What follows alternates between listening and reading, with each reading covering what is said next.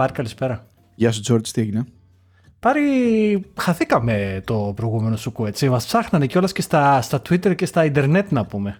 Ε, συγκινητικό, συγκινητικά αυτά τα 200-300 άτομα τα οποία ακούν αυτό το podcast να στέλνουν μηνύματα και να λένε τι έγινε, δεν έπλυνα τα πιάτα. Ελπίζω να μην δημιουργήθηκε ε, μεγάλο πρόβλημα με άπλητες ε, κουζίνες και θα πιάσουμε και κατσαρίδες, παιδιά, στην Αθήνα, υπάρχει θέμα. Ε, είχαμε ένα life issues, όπως έλεγα. Κοινώς ο, ο ένας εκ των δύο bad guys είναι σε φάση μετακομίσεως και, και τα λοιπά. Οπότε είμαστε λίγο στον αέρα αυτές τις μέρες. Ο ένας από τους bad guys είναι σε φάση μετακομίζω, όχι γιατί χωρίζω, επίσης γιατί γίνομαι και πατέρας. Ναι. Ε, οπότε ε, πιστεύω ότι θα είναι αυτές τις ιστορίες που όταν μεγαλώσω θα λέω στα παιδιά μου ή με τους φίλους μου θα γελάμε και θα με βρίσκουν βαρετό. Α, εγώ τότε που κάναμε μετακόμιση και γεννηθήκατε εσείς και που να ξέρετε και κάτι τέτοια. Μετακόμιση και γεννητούρια μαζί. Υπάρχουν ντοκουμέντα, αν τα παιδιά σου ακούν αυτό το επεισόδιο μετά από 10 χρόνια, ξέρω εγώ και τα λοιπά, να ξέρουν ότι αυτή τη στιγμή ο Πάρης μετακομίζει. Ε, και εσείς δεν έχετε γεννηθεί ακόμα. Αυτό είναι έτσι ένα μήνυμα προς τα μελλοντικά, προς τα παιδιά σου για το μέλλον. Θα ήθελα κάποια στιγμή να μιλήσω κι εγώ πώς έζησα όλη αυτή την ιστορία με τη, με το να αγοράζεις ε, σπίτι εδώ στην Αγγλία, αν και νομίζω ότι υπάρχουν ε, πάρα πολλά άρθρα εκεί έξω και, και τα λοιπά. Και γενικότερα τελικά ο καθένας τη ζει αυτή τη φάση λίγο διαφορετικά. Είναι ένα ταξίδι βέβαια, ε, αρκετά κουραστικό, αλλά μερικές φορές υπάρχουν και έτσι μπορείς να δεις φως στο, στην άκρη του τούνελ. Άλλες φορές άμα δεν είσαι και τυχερός μπορείς να, μπορεί να δεις και σκοτάδι για πάντα, δεν ξέρω. Ε, σε κάποια στιγμή θα πρέπει να τα πιάσουμε και αυτά. Αλλά στο εντωμεταξύ, να πω ένα ευχαριστώ για καφεδάκια του φίλου μας τον Δημήτρη και την αδερφή μου την Άτια. Ε, ευχαριστούμε και στους δυο ε, για τα καφεδάκια. Ε, τα εκτιμούμε. Ε, και πάρει μια και λείψαμε τόσο καιρό. Έχουμε μαζέψει εδώ, έχουμε μαζέψει εδώ κάτι θεματάκια. Γίναν πράγματα εντωμεταξύ τις τελευταίες δύο εβδομάδες. Κόλλησε ένα πλοίο στο Σουέτζ, ξεκόλλησε όλο το ίντερνετ λύσαξε με το πλοίο στο Σουέζ εκεί πέρα. Δεν θα το συζητήσουμε, παιδιά, το ξέρετε τώρα. Έχει γίνει, γίνει κακόγουστο αστείο. Ένα θέμα πάρει που θέλω να συζητήσω. Πάρει τον ξέρεις τον Paul Graham που κλείναμε τον ξέρεις, έτσι. Ε, μόνο άκουσα τον έχω. Εδώ να πω στους ακροατές ότι παιδιά η παραγωγή της σημερινής εκπομπής είναι 100% George Στεφανής. Να ξέρετε. Τότε, ό,τι γίνει στα Εγώ είμαι απλά μια, μια, μια φωνή. Μια φωνή. Ένα κομίτης. Για πες λοιπόν. Τον Paul Graham τον ξέρεις, ε, πάρει. Ακουστά δεν έχω ασχοληθεί πολύ. Από το Y Combinator, τον, ε, αυτόν τον περίφημο πάντων που γράφει τα, στο site του τα διάφορα. Γενικά ο Paul Graham έχει, αυτό το, έχει πολύ χαμηλό threshold για feedback πάρει. Και ένας ε, δημοσιογράφος εδώ πέρα, λεγόμενος Aaron Timms, ε, θα βάλω το link στο άρθρο γιατί μου άρεσε πάρα πολύ, έγραψε ένα φανταστικό άρθρο που λέγεται How to become an intellectual in Silicon Valley και ουσιαστικά κοροϊδεύει όλους αυτούς τους venture capitalists κτλ. Ε, το οποίο νομίζω εγώ είναι έτσι, αν ήμουν εγώ venture capital θα γέλαγα βασικά, δεν ξέρω, μου φαίνεται πολύ εύστοχο και ωραίος Δηλαδή δεν, δεν, δεν τους μισεί. Εντάξει, κάνει μια κριτική ρε παιδάκι μου. Και ο Paul Graham τον έκανε block. Ε, και πολύ χαμηλό threshold για feedback ο Paul Graham. Νομίζω το βλέπει ότι είναι κακοπροαίρετο μάλλον και γι' αυτό μπλοκάρει. Αλλά θα ήθελα κάποια στιγμή κάπως να ξέρω πώς το σκέφτεται ο Paul Graham. Δηλαδή, βγαίνει ένα κακό άρθρο, τίποτα, block με τη μία. Ε, κοίτα να δεις, δεν μπορούμε να ξέρουμε τώρα τον ψυχισμό ή γενικότερα το τι πιστεύουν άνθρωποι αυτοί, ιδιαίτερα άνθρωποι οι οποίοι έχουν στα χέρια τους αρκετά λεφτά ή έχουν δύναμη να κινήσουν αρκετά λεφτά. Νομίζω ότι δεν παίζουμε σε αυτή τη σφαίρα, ε, σε αυτή τη σφαίρα δηλαδή των ανθρώπων για να τους ξέρουμε ε, πάρα πολύ καλά. Παρ' όλα αυτά, δεν ξέρω αν ο συγκεκριμένος δημοσιογράφος έχει καμία σχέση και με το γνωστό Twitter handle που είναι από τα αγαπημένα μου VCs congratulating themselves. Δεν ξέρω αν το ξέρεις. Το... το, το, κοιτάω, το κοιτάω που και που και αυτό είχε πάρει Πάρα πολύ το hit, έτσι. Ναι, ναι, ναι, ναι. Και προφανέστατα δεν τους αφήνει σε χλωροκλαρί έτσι, δηλαδή με το που ποστάρουν κάτι. Τώρα τελευταία νομίζω έχει, ε, έχει καταντήσει ε, να, τον, ε, να τον κάνουν blog αρκετές φορές. Αλλά είναι πάρα, πάρα πολύ ωραίο. Γενικότερα υπάρχει, υπάρχει πολύ παραλογισμός στη Silicon Valley. Να μου πεις πότε δεν υπήρχε, αλλά εντάξει. Ε, Υπήρχε πάντοτε, μωρέ, ναι. Αλλά τέλος πάντων, είναι τώρα, ξέρεις, κάνουν κάποιοι ειδικά από αυτούς, κάνουν είναι πολύ, πολύ κλίκα η φάση. Δηλαδή, ξέρεις, κάνει ο ένας γυμναστική, βγάζει φωτογραφίες χωρίς μπλουζάκια. Κάτι, τελευταία έχουν και κάτι τέτοια που παλαβά. Τέλος πάντων, ας μην περάσουμε τη Silicon Valley, ποτέ δεν ξέρεις. Ε, απλά ήθελα το είδα και γέλασα λίγο. Βασικά, γέλασα με το predictability της φάσης. Γιατί με το που το είδα και το διάβασα αυτό το άρθρο, μάλιστα του έστειλα ένα μήνυμα αυτού του τύπου στο Twitter και του λέω ε, Καλώ όρισε στη block list του Paul Graham. Και μου απάντησε τότε, δεν με έχει κάνει μπλοκάρει ακόμα. Την επόμενη μέρα τον είχε μπλοκάρει.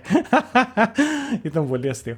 Τέλος πάντων, απλά ήθελα να το πω αυτό. Λέει, λέει τίποτα ωραία στο συγκεκριμένο άρθρο ή απλά έτσι ε, είναι black humor; Ε, δεν είναι χιούμορ, όχι σοβαρά. Είναι, είναι μια πάρα πολύ εύστοχη κριτική και ουσιαστικά, ε, ουσιαστικά μιλάει πώς αυτά που λένε πολλοί από αυτούς τους influential VCs, ε, influencers VCs, δεν έχουν βάση, είναι αερολογίες, δηλαδή πραγματικά δεν, ούτε υπόσταση ούτε τίποτα. Και αρκετοί από αυτούς είναι έτσι, δηλαδή ξέρεις είναι αμπελοφιλόσοφοι venture capital, που βγαίνουν και λένε πράγματα που δεν έχουν επαφή με την πραγματικότητα πάτε. Είναι ωραίο άρθρο, θα το βάλω κάτω στα σχόλια και ε, μ' άρεσε πάρα πολύ βασικά. Ωραίο. Και όσοι δεν ακολουθείτε το VCs Congratulating Themselves, θα βάλουμε και ένα link. Φοβερό ναι, Twitter account. Τουλάχιστον για όσους ακόμα δεν τον έχουν μπλοκάρει, γιατί οι περισσότεροι από αυτούς τον έχουν μπλοκάρει. Ναι, ναι. Α, τα βρίσκει αυτός. Τους στέλνουν, τους στέλνουν. Έχει backup stacks τώρα. Ε, και ναι, αφού έγινε αυτό πάρει επίσης την άλλη εβδομάδα, είχαμε ο, ο πολύ καλός μας φίλος ο Θαλής. Ε, ε, ο Αντώνης, ε, έκανε κάποια στιγμή ένα πάρα πολύ ωραίο post στο δικό του Twitter και μίλαγε για ένα άλλο podcast τέλος πάντων ενός, ε, ενός σεφ. Ο σεφ που έχει το podcast λέγεται Dave Chang και λέγεται The Dave Chang Show και έχει, είχε καλεσμένο σε ένα από τα πολλά του επεισόδια τέλος πάντων έναν άλλον ε, σεφ ο οποίος είχε ένα δύσκολο επίθετο το οποίο θα το, θα το, θα το σφάξω αυτή τη στιγμή. Τον λένε Roy Σβαρτσάπελ. Θα το κάνω πώ το έσφαξα σίγουρα το επιστητό. Τέλος πάντων, ναι, γρήγορα. Ε, δύσκολο. Είναι Αμερικάνος αυτός ο σεφ. Ο οποίος έχει μια πάρα πολύ ενδιαφέρουσα ιστορία τέλος πάντων ε, για το πώς ξεκίνησε και πώς έγινε σεφ και ε, πώς ήταν στην αρχή. Ε, σχεδόν επαγγελματίας μπασκεμπολίστα πάρει. Έπαιξε σχεδόν NBA, είχε πάει σε bootcamp κτλ. Και, και τέλος πάντων δεν του βγήκε του ανθρώπου και πήγε και σπούδασε και έγινε σεφ. Δεν έχει σημασία, η ιστορία του πάρα πολύ καλή και σα το προτείνω να το ακούσετε. Δεν θα σας πω την ιστορία του ανθρώπου, είναι πάρα πολύ καλή. Αλλά είπε, είπε ένα πράγμα πάρε και λίγο θέλω να το συζητήσουμε. Και λέει ότι ε, ένα από τα πρώτα πράγματα που έμαθε σε μια κουζίνα είναι αυτό το yes chef. Και έχει αυτός ο ορισμός το yes chef it. Το είπε έτσι ακριβώς. Δηλαδή, τι σημαίνει αυτό, Σημαίνει ότι είσαι σε μια δουλειά, ε, γίνεται κάτι και ένας manager ή ένας συνάδελφος πιο senior ή κάποιος τέλος πάντων σου λέει αυτό πρέπει να γίνει έτσι. Και κάποιες φορές πρέπει απλά ε, να πεις σαν yes chef, δηλαδή ναι, ok, θα το κάνουμε γιατί το είπε κάποιος άλλος. Και να σου πω την αλήθεια, αυτό είναι ένα μάθημα το πήρα πολύ αργά στην καριέρα μου, ρε πάρει. Δηλαδή το πήρα πολύ αργά ότι κάποια πράγματα, κάποιες μάχες δεν αξίζει να τις να τις δώσεις. Και καλύτερα να τις χάσεις, μην, μην τις δεις. Δηλαδή θέλει ο άλλος να κάνεις αυτό. Κάτω να πας στο διάλογο, γιατί να συζητάμε και να χωνόμαστε. Ποια είναι. George, έχω φτάσει, έχω φτάσει 40 χρονών και νομίζω ότι αυτό το μάθημα ακόμα δεν το έχω καταλάβει. Δεν ξέρω, για, για κάποιο λόγο υπάρχει ε, ένας μικρός διάλογο μέσα μου και όταν πρέπει να μπω σε αυτή τη διαδικασία κάτι σπάει. Παρ' όλα αυτά πόσο μεγαλώνω, όπως λες και εσύ, κάνει kick αυτή η διαδικασία ότι ε, εντάξει μην μιλάς, κάνε αυτό που σου λένε κτλ. Ε, δεν είμαι καλός αυτό, το παραδέχομαι. Δεν ξέρω για εσύ αν είσαι καλός ή αν έχεις γίνει καλός. Εμένα είναι από τα αδύναμη μου σημεία. Δηλαδή ο, βγαίνει μερικές φορές ο αντιδραστικός χαρακτήρας. Όχι τόσο όσο παλιότερα, αλλά ακόμα βγαίνει. Δεν ξέρω γιατί. Μπορεί να είναι και προσωπικότητα, δεν ξέρω. Ε, σίγουρα. Νομίζω ότι μεγαλώνουμε λίγο στην ελληνική κοινωνία. Δεν ξέρω. Δεν... Έχω δει αρκετούς Έλληνες που είμαστε κάπως έτσι argumentative, ας πούμε. Ξέρεις, τα παίρνουμε προσωπικά τα πράγματα αρκετά, χωρίς να θέλω να κάνω massive stereotype ε, προς τους ε, ε, υπόλοιπους Έλληνες. Εμείς οι δύο είμαστε λίγο έτσι. Αλλά εντάξει, εντάξει, και εγώ το έχω μετριάσει αρκετά με τα χρόνια και αυτό που αυτό που έχει συμβεί κάπως έτσι σαν, σαν διαδικασία στο, στο μυαλό μου είναι ότι απλά κάποιες φορές το σκέφτομαι και λέω ξέρεις κάτι, δεν αξίζει. Αλλά το πρόβλημα το μεγαλύτερο που είχα πάντοτε και η πανδημία και το remote working με βοήθησε είναι ότι εμένα ο εκνευρισμός πρώτα φαίνεται στο πρόσωπό μου. Δηλαδή όταν ακούω κάτι με τη μία το πρόσωπό μου κάνει μπαμ. Δηλαδή πώς, δεν υπάρχει στο δεν το καταλάβεις ότι είμαι εκνευρισμένος. Και το καλό που μου έχει κάνει όλο αυτό το, με την πανδημία και με το remote working είναι ότι σε αρκετά από αυτά τα συμβάντα πλέον έχω περιθώριο να κάνω decompress και είναι ένα από τα πράγματα για τα οποία μου αρέσει πάρα πολύ το remote working. Δηλαδή ότι δεν βλέπει ο άλλος με τη μια τη φάτσα μου που είναι σαν, σαν με στα νεύρα και δεν καταλαβαίνει ότι έχω εκνευριστεί. Οπότε παίρνω λίγο χρόνο, κάνω μια σβούρα εδώ στο σπίτι, ξέρω εγώ, αναπνέω, παίρνω 5, μετράω μέχρι τα 10 που λένε και μετά είμαι πιο ψύχρεμος. Οπότε η πανδημία σε αυτό το θέμα και το remote working συγκεκριμένα με έχει βοηθήσει πάρα πάρα πολύ. George, σε αυτό το σημείο να σταματήσουμε, να κάνουμε καταρχήν το σταυρό μας, δεν ξέρω για όσους πιστεύουν και τα λοιπά, και να προσευχηθούμε στο Θεό του, του remote working, αυτό το πράγμα που ήρθε στη ζωή μας και έχει, έχει σώσει προσωπικότητες σαν και εμένα και σαν και εσένα, να είναι καλά το remote working, να, να, κάνουμε, να σφάξουμε και ένα αρνί, δεν ξέρω, εκεί πέρα στο Θεό του remote working. Δεν θα μπορούσα να συμφωνήσω περισσότερο με όλα αυτά που λες, γιατί είμαι ακριβώς η ίδια προσωπικότητα. Ε, θυμάμαι πριν κάποια χρόνια είχα έναν ε, manager ε, αμερικάνικης καταγωγής, ιδιαίτερα έξυπνος, ακόμα τον θεωρώ ιδιαίτερα έξυπνο και ικανό, ε, ο οποίος μου είχε πει ότι το μεγαλύτερο σου πρόβλημα φίλε είναι το να νευριάζεις, το βλέπω, το βλέπω στο πρόσωπό σου χωρίς να πούμε να πεις τίποτα, αλλά εντάξει μετά μιλάς κιόλας και γίνεται χειρότερο και ε, έχει δίκιο. Ε, είχε δίκιο, δηλαδή εγώ τουλάχιστον ποτέ δεν είχα αυτό το poker face. Δηλαδή, αν μου πεις μαλακία, θα το δεις στα μάτια μου κάπως ότι πω, πω τώρα τι έχουμε να κάνουμε. Και αυτό όμως θεωρώ για να κάνουμε την αυτοκριτική, γιατί αυτό το podcast είναι καταρχήν αυτοκριτική και όχι για να λέμε πόσο γαμάτι είμαστε, σαν τα VC του Silicon Valley. Και αυτό είναι ένα skill, το οποίο άνθρωποι σαν και εμάς πρέπει να το αναπτύξουν. Ε, δεν μπορώ να καταλάβω, Ρε Πάρη, πώς μπορείς να αναπτύξεις αυτό το skill στο οποίο να έχεις τελείως poker face, γιατί αυτό μιλάμε. Δηλαδή, δεν έχουμε poker face. Αυτό είναι το ζήτημα όλο. Δηλαδή, και εγώ με το που θα πεις κάτι και θα διαφωνήσω, δεν χρειάζεται να ανοίξει το στόμα μου, το ξέρεις. Το βλέπεις, δηλαδή. Ε, και νομίζω, νομίζω ξέρεις τι φταίει σε μεγάλο βαθμό. Το σκέφτομαι αυτό, να μας το πούν και οι ακροατές, άμα το έχουν βιώσει αυτό το πράγμα. Είναι ότι με το που ακούς κάτι, με τη μία το μυαλό σου κάνει engage να βρει την απάντηση. Οπότε αντί να συνεχίσεις να ακούς actively αυτό που λέει ο άλλος και να, να το ρωτάς, αυτό, το active listening τέλος πάντων, αυτομάτως έχεις σταματήσει να ακούς και περιμένεις να σταματήσει να μιλάει ο άλλος για να πεις εσύ τη δικιά σου την απάντηση. Και αυτό είναι στην πραγματικότητα που φαίνεται. Λοιπόν, αυτό που λες είναι πολύ σωστό και ουσιαστικά καλύπτει μεγάλος μέλος αλήθειας. Παρ' όλα αυτά, θα έρθω εγώ να δικαιολογήσω τώρα τυπάκια σαν και εμάς και να πω το εξής. Α το, ας το κάνω λίγο πιο συγκεκριμένο ότι έχει να κάνει με conflict μέσα στη δουλειά, γιατί ουσιαστικά και οι δύο αυτό λέμε. Δεν ουσιαστικά περιγράφουμε τώρα conflict ενδοοικογενειακά ή με τη φίλη σας ή με το φίλο σας, ή διαπροσωπικά δηλαδή. Ε, είπαμε, εμείς είμαστε καταραμένοι σε θέματα. Αυτό μας βασανίζει, ας πούμε, οι επαγγελματικές σχέσεις. Λοιπόν, δικηγόρος του διαβόλου τώρα, φίλε. Λοιπόν, εγώ έχω παρατηρήσει το εξής. Τα άτομα, υπάρχουν, υπάρχει λοιπόν μια μερίδα ατόμων που πραγματικά έχουν αυτό το χάρισμα ε, και μπορούν και να κρύβουν τα συναισθήματά τους και να ελέγχουν ας πούμε τη, τις εκφράσεις τους και τις απόψεις τους και να είναι αρκετά στρατηγικοί. Ωραία. υπάρχουν αυτοί οι σοφοί άνθρωποι ας πούμε με αυτό το τέτοιο. Οι υπόλοιποι βέβαια, οι οποίοι λένε ότι το έχουν ή κατά καιρούς ή κατά ε, μερικές στιγμές αντιδρούν έτσι. Μπορώ να σου πω ότι αντιδρούν γιατί είναι, ε, ε από, ε, είναι, είναι από ασφαλή θέση για να διαχειριστούν το conflict. Τι θέλω να πω; Συνήθως λοιπόν στα conflict αυτά υπάρχει η πλευρά η οποία εκρήγνεται και η πλευρά η οποία είναι η πιο ήρεμη, η οποία στο τέλος θα σου πει ότι ξέρεις τι δεν έπρεπε να εκραγούμε, δεν έπρεπε να υπάρχει conflict κτλ. Στατιστικά βέβαια, μπορεί να είμαι biased, δεν ξέρω, η πλευρά αυτή που θα δώσει αυτή την ε, συμβουλή είναι και αυτή που έχει και το καρπούζι και το μαχαίρι. Όταν εγώ λοιπόν ξέρω ότι μπορεί να έχω τον τελευταίο λόγο ή μπορεί ας πούμε πίσω από την κουρτίνα να ουσιαστικά να επηρεάσω μια απόφαση για την οποία υπάρχει αυτό το conflict προφανέστατα και δεν θα μπω σε confrontation ή σε conflict εκείνη τη στιγμή γιατί ξέρω ότι στο τέλος πάντα θα νικήσω έτσι και αυτό είναι ας πούμε αυτό είναι μια απάντηση ας πούμε σε πολλούς managers managers σε εισαγωγικά οι οποίοι το παίζουν υπεράνω ή και συναδέλφους να μην δαιμονοποιήσουμε τους managers έτσι προφανέστατα και εγώ μπορώ να να μην ξέρω, ξέρεις, να, να μην εκραγώ ας πούμε ή να μην εκδηλώσω την διαφωνία μου ή οτιδήποτε. Οπότε υπάρχει και μια τέτοια, ένα, μια, μια λίγο διθενιά ας πούμε ε, σε όλα αυτά τα ενδο, ε, ε, ενδοετερικά conflicts που μπορεί όλοι μας ξέρω εγώ, σαν developers ή άνθρωποι που δουλεύουν στο IT να, να, να περνάμε με τον καιρό. Υπάρχει και ένα πράγμα που το συζήτηκα και με έναν άλλον φίλο που συμβαίνει αρκετά με developers, designers και όλα αυτά τα οποία ε, η δουλειά που κάνουμε χωρίς να θέλω να την κάνω, να την κάνω πιο σημαντική από την αλλά έως έναν βαθμό έχει ένα κομμάτι τέχνης υπό μία έννοια. Δηλαδή έχει μια, μια τέχνη να βρεις λύση, μια δημιουργική λύση σε ένα πρόβλημα. Είτε αυτό είναι με το να σχεδιάσεις ένα interface, είτε είναι με το να, να φτιάξεις ένα bug στο κώδικα, είτε να δημιουργήσει ένα API, τέλος, οτιδήποτε κάνεις, ακόμα και να μανατζάρεις ανθρώπους.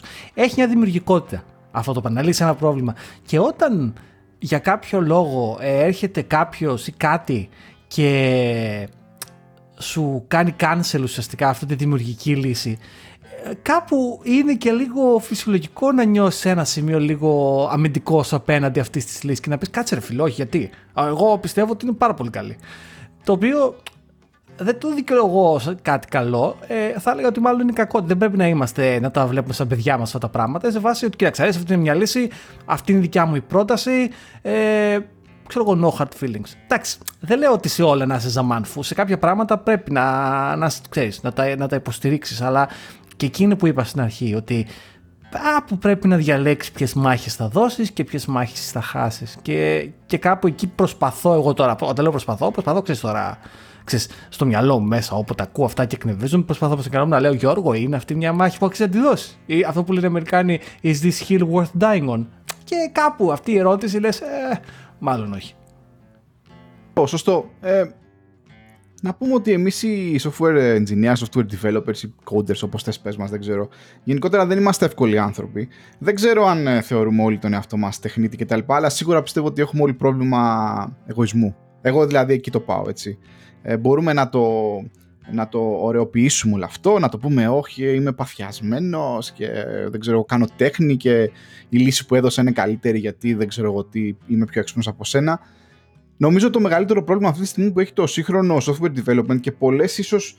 Ε, και υπάρχουν πολλά έτσι εργαλεία εκεί έξω τα οποία και καλά θα προσπαθούν να ελέγξουν ας πούμε τα ego των διάφορων ε, developers είναι αυτό, είναι η ego problem και αυτό είναι και κιόλας και το μεγαλύτερο challenge ενός πραγματικού manager σε μια τέτοια ομάδα γι' αυτό και λένε τώρα τελευταία, όχι τελευταία, γι' αυτό και λένε πάντα ότι είναι πάντα πρόβλημα ανθρώπων, δεν είναι θέμα τεχνολογίας και, και αυτό είναι αλήθεια ε, και νομίζω ότι δεν είναι ένα εύκολο πρόβλημα να λυθεί ούτε με practices ούτε με, ξέρω εγώ, δεν ξέρω, τεχνολογίες ή οτιδήποτε. Ίσως ένας τρόπος να μπορείς να το μειώσεις αυτό είναι κατά τη διάρκεια της συνέντευξης να προσπαθήσεις να, να φέρεις στην ομάδα σου, στην εταιρεία σου ανθρώπους που πιστεύεις ότι κινούνται στο ίδιο μήκος κύματος και όχι μόνο αν γουστάρουν τις ίδιες τεχνολογίες, έτσι, δεν είναι θέμα τεχνολογικό, αν έχουν την ίδια ανεκτικότητα ας πούμε στην διαφορετική γνώμη.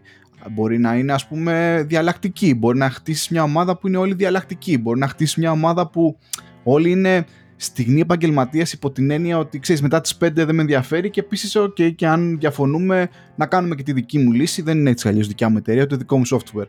Ή μπορεί να έχεις μια ομάδα με πολύ passionate software engineers που λένε, Όχι, εμείς θεωρούμε ότι το project και η εταιρεία είναι δικιά μας και θα κάνουμε τα πάντα. Οπότε και εκεί πέρα δεν μπορείς να φέρεις έναν ναι, διαλλακτικό γιατί θα τον φάνε, ας πούμε. Ή πρέπει να φέρνεις ανθρώπους οι οποίοι θα συμφωνούν. Γιατί αλλιώς ένας να μην συμφωνήσει μαζί τους μπορεί να δημιουργηθεί χάος. Υπάρχουν πολλές, νομίζω, ε, διαφορετικές, ε, διαφορετικά προφίλ ομάδας. Και το πιο σημαντικό, και αν είσαι τυχερός, και εκεί θέλω να πω κάτι, είναι ότι τελικά το πιο κρίσιμο σημείο όταν φτιάχνετε μια ομάδα, ίσως και μια εταιρεία, αλλά εντάξει, εγώ δεν είχα ποτέ εταιρεία, δεν ξέρω αν θα φτιάξω οπότε δεν, δεν μπορώ να πω. Είναι η, η στιγμή 0 τη στιγμή που ο hiring manager ή αυτός που ξεκινάει την ομάδα αρχίζει και φέρνει τα πρώτα δύο ας πούμε ταλέντα εκεί πέρα. Εκεί στείνεται και η κουλτούρα. Βέβαια η κουλτούρα μετά αλλάζει κάθε φορά που φέρνουμε και, και άλλον έναν. Αλλά όσο να είναι, μπορούμε σιγά σιγά να αρχίζουμε να την, να, να την οδηγούμε ξέρεις, σε μια συγκεκριμένη κατεύθυνση. Γιατί κακά τα ψέματα δεν γίνεται πάντα να είμαστε πολύ διαφορετικοί. Εγώ δηλαδή δεν το πιστεύω αυτό παρόλο που λένε όλα τα άρθρα ναι, πρέπει να κάνεις strive για diversity, προφανέστατα, αλλά τελικά υπάρχει ένα υποσυνείδητο bias μέσα, είτε πώς κάνουμε συνέντευξη, είτε ποιος μας αρέσει για να έρθει στην ομάδα, το οποίο τελικά νικάει, έτσι δεν είναι.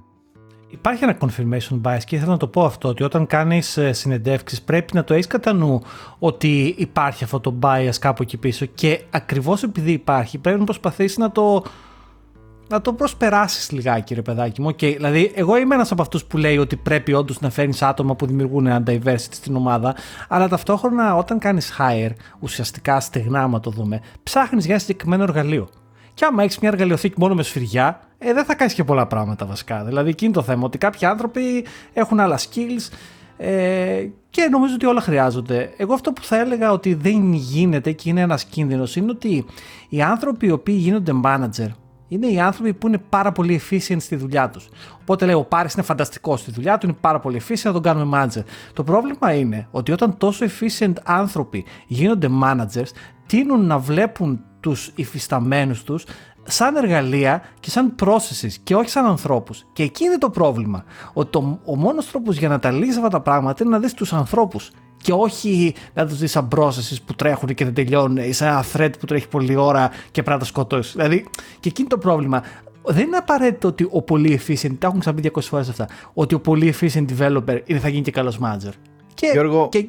με αυτό που είπες, πιστεύω αξίζει, είναι το καλύτερο σε αυτό το podcast ε, για το σημερινό επεισόδιο και θα σε κεράσω εγώ ένα καφεδάκι γι' αυτό. Ευχαριστώ. Η καλύτερη στιγμή του σημερινού podcast είναι στα 20 λεπτά. Μπορείτε να σταματήσετε τώρα, τα είπαμε όλα. Σταμα, σταματήστε τα πιάτα, σταματήστε τα track, δεν ξέρω τι κάνω. Είπαμε την υπέρτατη αλήθεια. Ε, αυτή ήταν. Πάρε και μια και τελειώσαμε αυτή την αλήθεια και τα πάμε πολύ ωραία.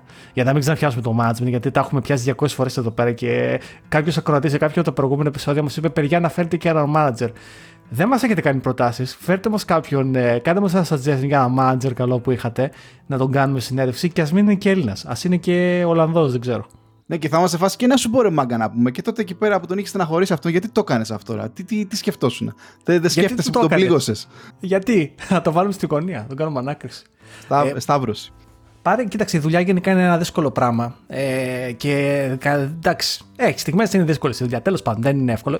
Αλλά επειδή ακριβώς δεν είναι εύκολη η δουλειά, κάποιοι άνθρωποι σε αυτή την κοινωνία πάρει μου έχουν βρει ε, αυτή την ε, λύση στο μυαλό τους και λένε ότι κοίταξε να φυλάκου τι θα κάνω εγώ που είμαι μάγκας και δεν θέλω να δουλεύω. Όπως και όλοι μας, βασικά, μην λέμε ψέματα. Ε, θα μαζέψω πάρα πολλά λεφτά γιατί εντάξει, ξέρω εγώ, έχεις καλή δουλειά, είσαι προγραμματιστής στην Αμερική, δεν ξέρω τι είσαι, τέλος πάντων, έχει πάρα πολλά λεφτά. Θα μαζέψω πάρα πολλά λεφτά, θα είμαι financially independent, δηλαδή δεν θα χρειάζονται να έχω λεφτά. Πώς το καταφέρνεις αυτό, είτε με πολλές αποταμιεύσεις, στις οποίες παίρνεις τόκους από κάποια index funds κτλ. Τέλος πάντων, σε μια θεωρία λέει ότι αν έχεις βάλει στην άκρη ένα εκατομμύριο και το έχεις βάλει σε ένα index fund που σου δίνει 5%, αυτό είναι 50.000 το χρόνο αν έχεις δικό σου σπίτι και παίρνεις 50.000 το χρόνο από τόκους μόνο του index fund, παπ, βγήκες. Καληνύχτα. Δεν χρειάζεται να δουλεύει ποτέ ξανά στη ζωή σου. Και κάνουν στόχο κάτι τέτοιο τέλος πάντων και λένε θα κάνω retire early. Δηλαδή θα, θα, θα πάρω σύνταξη στα 35 μου, στα 40 μου τέλος πάντων. Ένα 45, δεν ξέρω. Ένα νούμερο το βρίσκουν.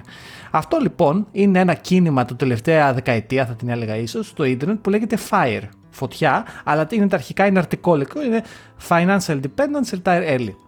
Και αυτό τέλος πάντων υπάρχουν και στο Reddit εκεί πέρα που δεν σα αρέσει, αλλά υπάρχουν στο Reddit τεράστια subreddits με fire, ξέρω εγώ, και πώ, και λένε κάτι πράγμα τώρα και μέσα τέλος πάντων. Δεν θα πω τη γνώμη και δεν είναι, φαίνεται ότι προφανώς μου φαίνεται λίγο γελίο αυτό, αλλά θα πω γιατί. Ε, πρόσφατα διάβασα ένα πάρα πολύ ωραίο άρθρο που κάποιοι από εσάς μπορεί να το έχετε διαβάσει. Ένας άνθρωπος, ε, ο οποίος το πέτυχε σε εισαγωγικά αυτό το 2015.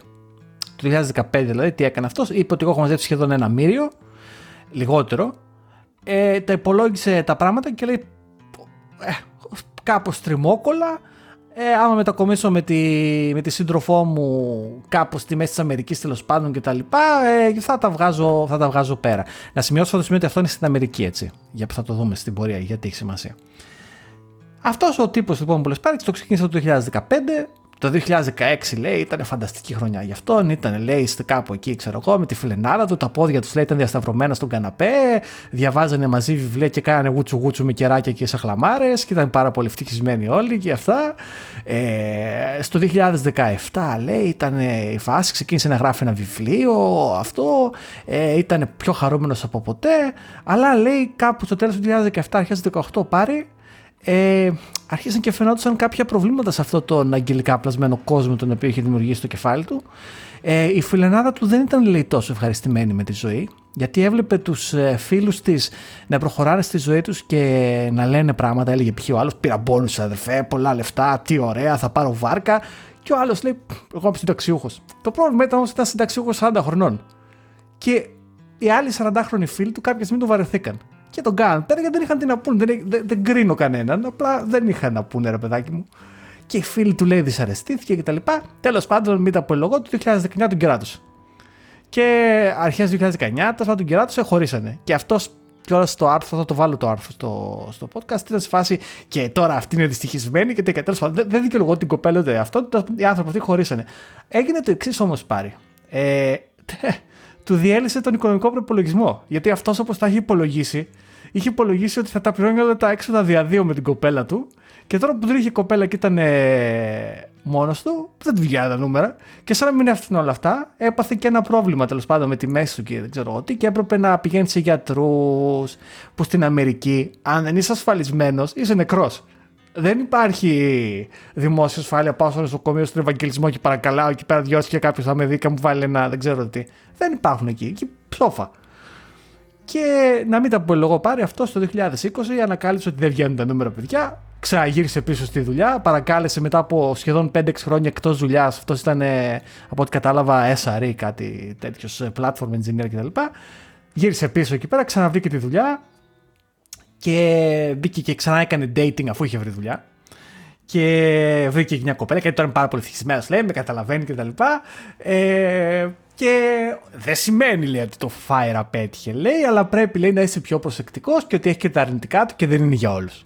Αυτή ήταν η ιστορία πάρει μου. Λοιπόν, ο φίλος μας είναι fire από τα Lidl, πιστεύω. Γιατί τώρα δεν γίνεται να πάει να το παίξει large, ρε φίλε, και να λες: Εντάξει, θα το κάνουμε 50-50. Ή είσαι large και τα έχεις κάνει έτοιμα κτλ. Ε, ή δεν είσαι. Ε, δεν ξέρω ρε Τζόρτζ, αυτά είναι πολύ εξωγήινα για όλους εμάς τους, ε, ξέρω εγώ, μικροαστούς, μεσοαστούς, δεν ξέρω εγώ, τη μέση τάξη στην οποία ελπίζουμε ότι ανήκουμε. Ε, νομίζω ότι τελικά είναι πιο πολύ hype παρά ρεαλιστική όλη αυτή η Κοίταξε, φάση. θα σου πω, είναι ευχολόγιο, αλλά εγώ εκεί που θέλω να σταθώ. Α βάλουμε λίγο το οικονομικό στην άκρη, αν και μας ταιριάζει πιο πολύ σαν podcast, αλλά θέλω να αλλάξουμε λίγο πορεία σε αυτό το podcast πάρει και να μιλήσουμε για το συναισθηματικό. Γιατί εμένα αυτό που μου έκανε εντύπωση και γέλασε εσωτερικά είναι το εξής. Όταν δύο άνθρωποι, ένας άντρας και ένας άντρας, μια γυναίκα και μια γυναίκα, ένας άντρας και μια γυναίκα, δεν έχει σημασία τι, δύο άνθρωποι ερωτεύονται και είναι μαζί. Ωραία. Όταν ο Μπάμπης ερωτεύεται το Γιάννη, δεν ερωτεύεται το Γιάννη γιατί. Α, α το ερωτεύουν το Γιάννη, ωραίο παιδί, τι καλός που είναι. Προφανώς, αλλά ερωτεύεται και το υπόλοιπο πακέτο. Ο Γιάννης έχει καλή δουλειά, ε, είναι φιλόδοξος άνθρωπος, θέλει να πηγαίνει μπροστά, αγωνίζεται για τη ζωή του. Τα ερωτεύεσαι όλα μαζί. Τώρα, όταν ξαφνικά στη ζωή του ανθρώπου έχετε μια καντεμιά, προφανώς μια καλή σχέση θα υποστηρίξει ο ένα τον άλλον, έτσι. Κανένας λόγος. Και αυτό, αυτό για μένα σημαίνει μια καλή σχέση. Ότι ο ένας είναι δίπλα στον άλλον.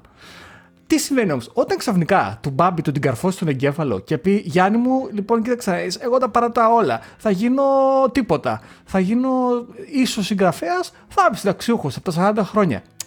Ρε φίλε, δεν σου έκανε ας πούμε στο μυαλό, δεν χτύπησε κάποιος με ένα καμπανάκι ότι ξέρεις κάτι, ίσως αυτός να επηρεάσει και τις προσωπικές μου σχέσεις. Τις φιλικές σχέσεις, τις ε, ερωτικές σχέσεις, ε, όλα δεν ξέρω, μου φαίνεται πραγματικά πολύ ρομαντισμός όλο αυτό. Ότι α, όχι, αγαπιόμαστε γιατί η αγάπη είναι πάνω απ' όλα. Δεν ξέρω, δεν, Είμαι εγώ κοινικός πάρει. Πώς το βλέπεις; Ε, δεν ξέρω, δεν μπορώ να βγάλω συμπέρασμα σε αυτό γιατί κάθε σχέση και οι γενικότερα δια, διαπροσωπικές σχέσεις είναι, είναι, είναι πολύπλοκε. Οπότε δεν ξέρω. Δηλαδή θα μπορούσα να πω και εγώ την αποψάρα μου ότι ωραία αφού είχε τα λεφτά και τα λοιπά γιατί δεν έκανε μια οικογένεια ας πούμε να αλλάζει πάνες κάθε μέρα. Θα, τουλάχιστον θα είχε χρόνο να κάνει πράγματα ε, ή θα κάνει κάτι παραγωγικό. Αλλά Δεν βγαίνουν τα νούμερα πάρει. Μπράβο. Γι' αυτό λοιπόν ο τύπος ήταν fire από τα Lidl, ας πούμε. Μάλλον είχε κάψει, είχε βρει και μια αγκόμενα, μετασχωρήσεω για την έκφραση, και θέλανε να περάσουν καλά. Αλλά κάποια στιγμή, εντάξει, το πολύ καθισιό στον ε, καναπέ το βαριέται, δηλαδή αν δεν κάνεις και κάτι. Ή δεν είχε και αρκετά λεφτά για να κάνει και το κάτι παραπάνω. Γιατί προφανέστατα, αν είχε αρκετά λεφτά, θα μπορούσε να πάρει και ένα γιοτ και να οργώσουν τον κόσμο ή να ταξιδέψουν τον κόσμο. Ε, άρα λοιπόν ο φίλος μας μάλλον ήταν κάπως ε, ρομαντικός ή λίγο hipster όπως ε, θα έλεγα και εγώ και OK, okay, του ευχόμαστε καλή τύχη. Επίσης να πω και το άλλο ότι αν δεν έχει, αυτή είναι η δική μου άποψη έτσι, αν δεν έχεις από ένα συγκεκριμένο ποσό χρημάτων, δεν ξέρω ποιο είναι, αλλά είναι πολύ μεγάλο και πάνω, όλα αυτά τα σχέδια έχουν ημερομηνία λήξης. Δηλαδή, για να κάνεις αυτή την παραμυθένια ζωή, την οποία δεν ξέρω αν είναι παραμυθένια, προφανέστατα τη ζωή που κάνουν κάποιοι ιδιαίτερα πλούσιοι άνθρωποι, που κάποιοι από αυτούς βέβαια συνεχίζουν και δουλεύουν. Δεν μπορείς να την κάνεις, ρε φίλε, με ένα ποσό το οποίο δεν έχει βάθος χρόνου δεκαετιών, ας πούμε. Ή δεν έχεις χρήμα το οποίο γεννάει άλλο χρήμα κτλ. Υπάρχουν πολλές ιστορίες ανθρώπων οι οποίοι απέκτησαν χρήμα ξαφνικά στη ζωή τους και τους πήρε λιγότερα από 5-10 χρόνια να το, να το αφανίσουν. Άρα λοιπόν, μιλάμε για πολλά λεφτά, Γιώργο. Δεν ξέρω να δούμε στη ζωή μας τόσα πολλά λεφτά για να μπορούμε να κρίνουμε τις καταστάσεις. Και ο φίλος μας εδώ πέρα δεν νομίζω ότι πραγματικά είχε πολλά λεφτά.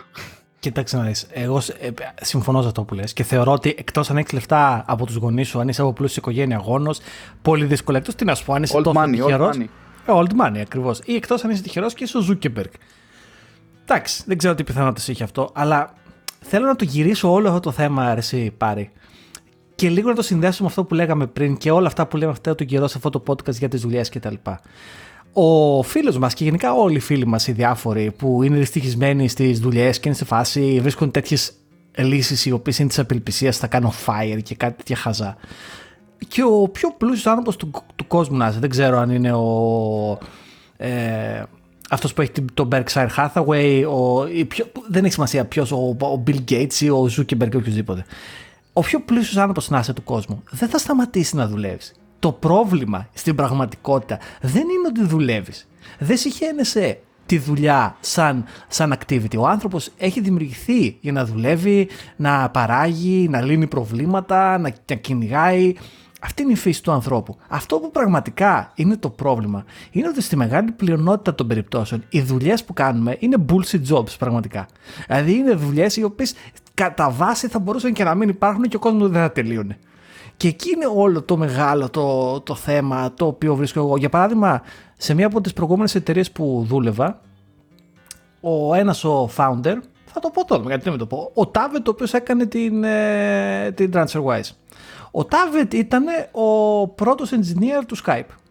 Ε, κολοφαρδία προφανώς, εντάξει. Ο Τάβετ έκανε drop από το πανεπιστήμιο, ε, βρήκε μια δουλειά σε μια εταιρεία, σε μια startup που είχε δύο άτομα, το Skype, και του βγήκε. Από το Skype ο, ο Tavet πήρε χοντρά λεφτά δύο φορές. Μία που, την πουλή, που πουλήσαν το Skype σε ένα fund και τη δεύτερη φορά που το πήρε η Microsoft, γιατί αυτή το Skype ήταν μεγάλη μαφίες.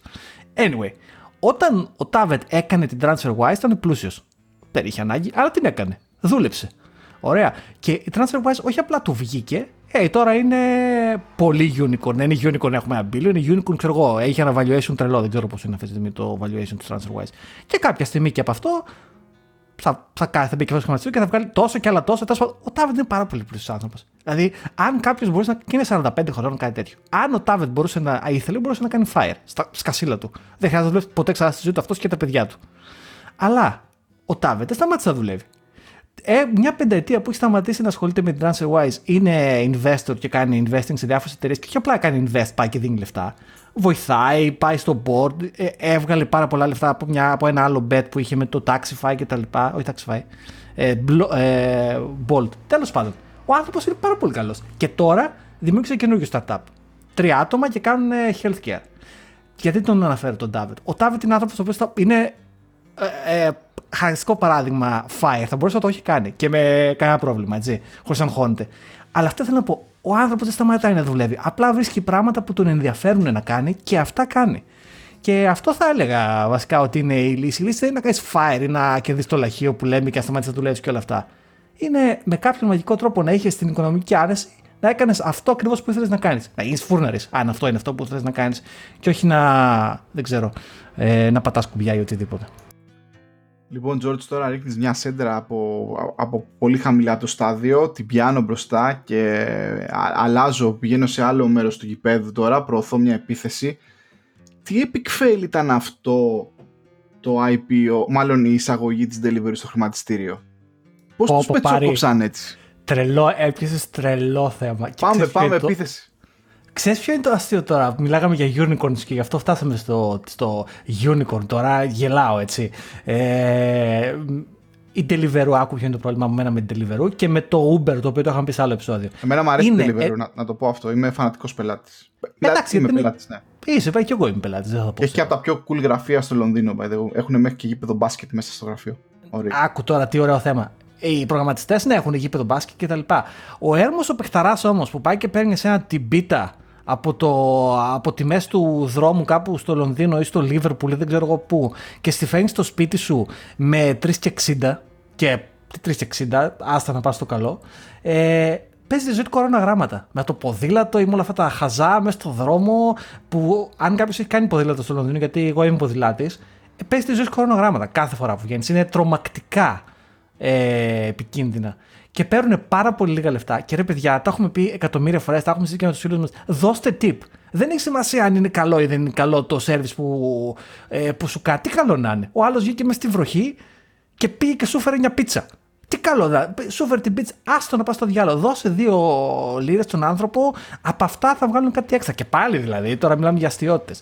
Αλλά ποιο είναι το θέμα, ότι η Deliveroo με, με τέτοιο workforce, ας πούμε, με πολύ, κανένα ουσιαστικό benefit, με πολύ λίγα λεφτά κτλ. Και, και να έχει ε, κάθε χρόνο losses, δεν είναι profitable, δεν βγάζει κέρδος η Deliveroo ακόμα. Έχει πόσα λεφτά χάνουν. Πήγε τώρα και έκανε IPO στο χρηματιστήριο του Λονδίνου.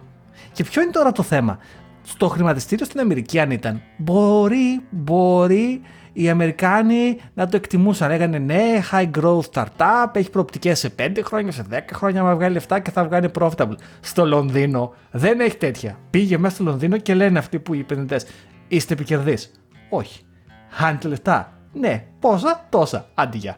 Και η, έπεσε η μετοχή φανταστικά πολύ. 30% μέσα στην πρώτη μέρα και κάτι τέτοιο. Βέβαια, ε, υπάρχουν πολλά άρθρα και έξω, αλλά δεν είμαι αρκετά ειδικός για να τα κάνω validate, τα οποία λένε, όχι σαν δικαιολογία, σαν κακές γλώσσες, ότι ουσιαστικά ε, συγκεκριμένα fund, ε, fund managers εδώ πέρα στο, ε, στο Λονδίνο ουσιαστικά σορτάρανε τη μετοχή από την πρώτη μέρα. Γιατί, γιατί οι τύποι ουσιαστικά ε, παρουσίασαν ένα, ένα πολύ παράξενο σχέδιο για το πώς να μοιράσουν τις μετοχές τους. Είχαν μετοχές δύο ταχυτήτων και από ό,τι κατάλαβα διαβάζοντας το άρθρο του Financial Times αυτό ε, ουσιαστικά έδινε αρκετή δύναμη σε αυτούς, στους ιδιοκτήτες ας πούμε στο management της ίδιας εταιρείας, αλλά σε αυτούς που μπαίναν στην εταιρεία ή στους, ε, στους καινούργιους ε, επενδυτές δημιουργούσε προβλήματα οπότε ήταν λέει τουλάχιστον κάποιες γλώσσες λένε ότι ήταν κάτι σαν ένα, μια εκδίκηση ας πούμε για αυτή την παρα,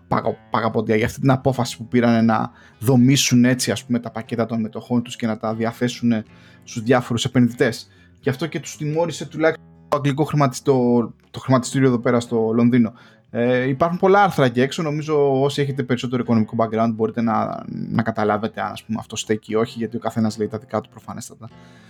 Ε, Πάντως αυτό που ναι. μου είπαν διάφοροι φίλοι μου και μου έκανε λίγο μια εντύπωση και δεν ξέρω τι αξία έχει ή όχι στην πραγματικότητα αλλά αυτό που ήταν ενδιαφέρον ήταν ότι λίγο πριν το IPO διάφορα active funds εδώ πέρα, γιατί τα funds είναι passive funds που ουσιαστικά ό,τι μπει στους, στο χρηματιστήριο πρέπει να έχουν έτσι μια εκπροσώπηση και υπάρχουν και και active funds που οι fund managers διαλέγουν τι θα επενδύσουν και τι θα επενδύσουν. Και διάφορα active funds όπως αυτά της M&G ας πούμε και διάφορα, διάφορα άλλα γνωστά εδώ στο Λονδίνο δεν συμμετείχαν, είπαν δεν θα συμμετάσχουμε καθόλου σε αυτό το IPO πριν γίνει το IPO. Και κάπου εκεί βρωμάει η δουλειά. Όταν τα active funds δεν χώνονται, κάτι ξέρουν από δεξιά και αριστερά γιατί αυτοί είναι μεγάλοι μαφίες και δεν ξέρω αν σημαίνει κάτι. Δεν ξέρω, η δέσποινα, η τρυπηλιώτη που μπορεί να μας ακούει ε, ή κάποια άλλη πιο οικονομικό κεντρική φίλη μας εδώ πέρα θα μας πούνε αλλά ναι ήταν λίγο βρώμαγη δουλειά και την πρώτη μέρα έγινε μακελιό. Και να σου πω θεωρώ ότι αυτό κάνει πάρα πολύ κακό τελικά στο χρηματιστήριο του Λονδίνου που μετά το Brexit θέλουν να προσελκύσουν IPO από διάφορες τέτοιου τύπου εταιρείες και startup και μετά από αυτή τη σφαγή που έγινε με την Deliveroo ε, εγώ πιστεύω ότι θα, θα έχουν πολύ, πολλές αμφιβολίες όλες αυτές οι εταιρείες και θα τα κάνει χειρότερα για το, για το χρηματιστήριο του Λονδίνου πραγματικά. Δηλαδή θα το σκεφτούν διπλά πριν κάνουν εταιρείες IPO στο Λονδίνο και όχι στην Αμερική. Θα δούμε, George. Παρ' όλα αυτά, για να κλείσουμε αυτό το section, θα ήθελα να, να πω κι εγώ ε, αυτό που είπες για τα tip. Είμαι κι εγώ πια, έχω αλλάξει, ε, ας πούμε, στάση. Νομίζω τα πρώτα χρόνια όταν είχα έρθει από Ελλάδα είχα την κλασική ελληνική ε, στάση, δηλαδή αρκετά φιδωλό στο τύπο, ως και καθόλου, δεν τρέπομαι να το πω. Ε, ή πολύ μικρό, έτσι. Ε, νομίζω τα τελευταία 2-3 χρόνια έχοντας πια κατανοήσει και καλύτερα και το πώς δουλεύουν όλες αυτές οι εταιρείες, θα μου πεις σου πήρε τόσο καιρό, ναι. Ε, τα οικονομικά μοντέλα της Uber τα οποία δεν είναι ρεαλιστικά. Για μπουρμπουάρ μιλάμε έτσι, για ναι, τους Έλληνες που μπορούν να ναι, καταλαβαίνουν το tip. Μιλάμε για τον μπουρμπουάρ ναι. στους ε, Μπράβο. Και θα πω και μια ιστορία κιόλας με κάποιον, ε, με έναν ταξιτζή Uber, με έναν, ταξιτζή, με έναν οδηγό Uber. Μιας και την τελευταία εβδομάδα έχω, έχω, έχω δώσει αρκετά λεφτά στο Uber, να είναι καλά το Uber, με έχει σώσει. ε, πηγαίνοντας από το κέντρο του Λονδίνου ουσιαστικά στο βόρειο άκρο του Λονδίνου. Λοιπόν, ε, τα τελευταία δύο χρόνια δίνω όπως λες και εσύ by default tip άσχετα αν και μερικές φορές είναι και το service κακό δηλαδή ξέρω, η έρθει η πίτσα σου όπως είναι λέμε τώρα λες και θα πεθάνεις. Ε, γιατί νομίζω ότι είναι το λιγότερο που μπορούμε να κάνουμε σε ένα, ε, σε ένα μοντέλο το οποίο πράγματι είναι άδικο. Παρόλα αυτά εκ του ασφαλούς εμείς καταναλωτές το εκμεταλλευόμαστε. Και ε, θέλω να πω το εξής. Συζητάγαμε κιόλας και με τη γυναίκα μου τώρα τελευταία, μιας και έχουμε αυξήσει αρκετά τη μετακίνησή μας με το Uber στο Λονδίνο, γιατί δεν έχουμε αμάξει τουλάχιστον για την ώρα. Εμάς, τα καταναλωτές, οι υπηρεσίες από το Uber, το έχουμε ξαναπεί κιόλας, είναι θεόσταλτες. Έτσι, αν πραγματικά εγώ που έκανα την τελευταία εβδομάδα 5-6 φορές πάνω κάτω κέντρο Λονδίνου, βόρειο Λονδίνου και έδωσα τουλάχιστον την ημέρα 100 λίρες σχεδόν πήγαινε έλα, αν θα έδινα σε black cabs δεν ξέρω πόσα λεφτά θα ήθελα για να κάνω τη συγκεκριμένη διαδρομή. Άρα λοιπόν η, η ιδέα του Uber γενικά ήταν ωραία, αλλά προφανέστα κάπου δεν, δεν υπάρχει free meal, οπότε κάπου κάτι έχουν εκμεταλλευτεί. Τι έχουν εκμεταλλευτεί, προφανέστα το labor των, ε, των ε, οδηγών.